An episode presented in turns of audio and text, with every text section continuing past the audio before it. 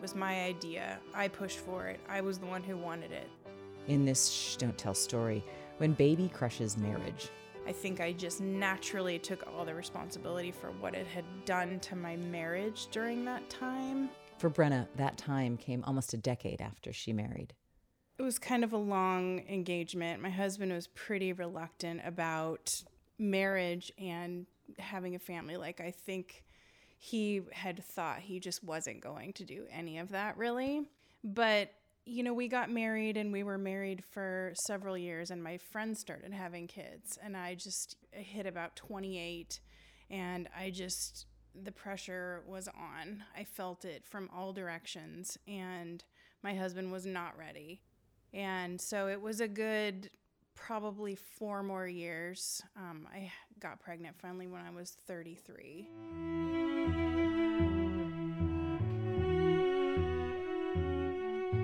Was on board and I was just thrilled, elated, because I was really, really sure. I mean, I felt it in my bones that I wanted a baby. And then when it turned out to be something that was really difficult and traumatic for me,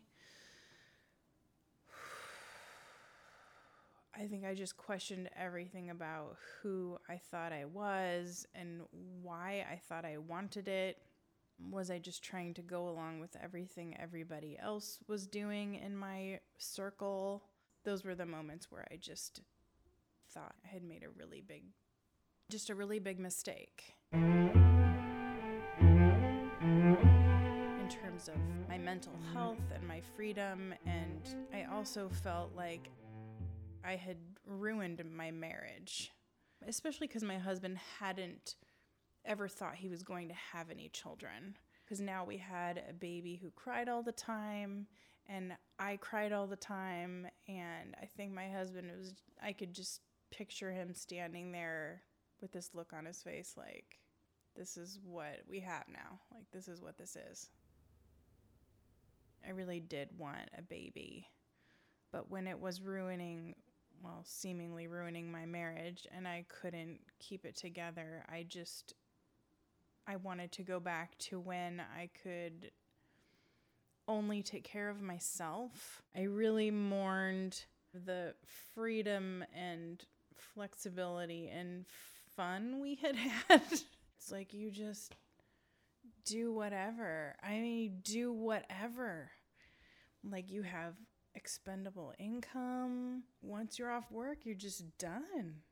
And I really was mourning that. And I definitely couldn't say those words to my husband because I feel like if he knew that I had had all those regrets and it had been just my life's mission to make this baby and produce this baby into the world, then it just, I don't know.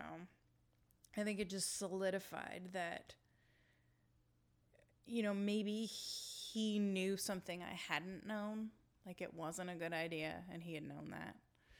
But I had formulated all kinds of thoughts in my head. It wasn't based on anything he even ever said. But in my mind, it's like he can't know that I regret this in this intense of a way.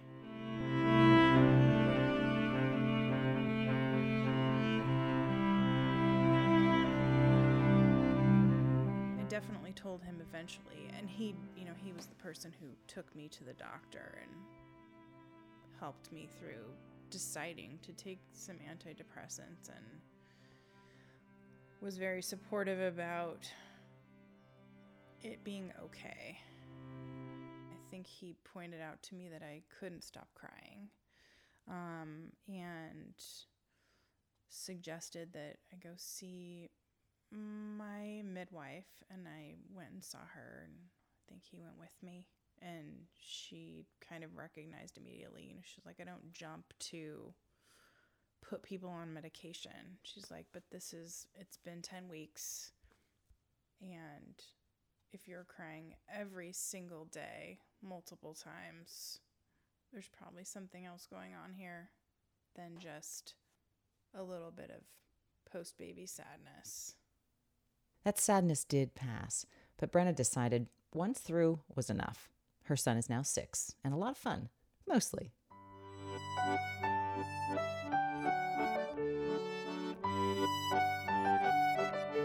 Shh, Don't Tell Stories was born in a dark room with a crying baby.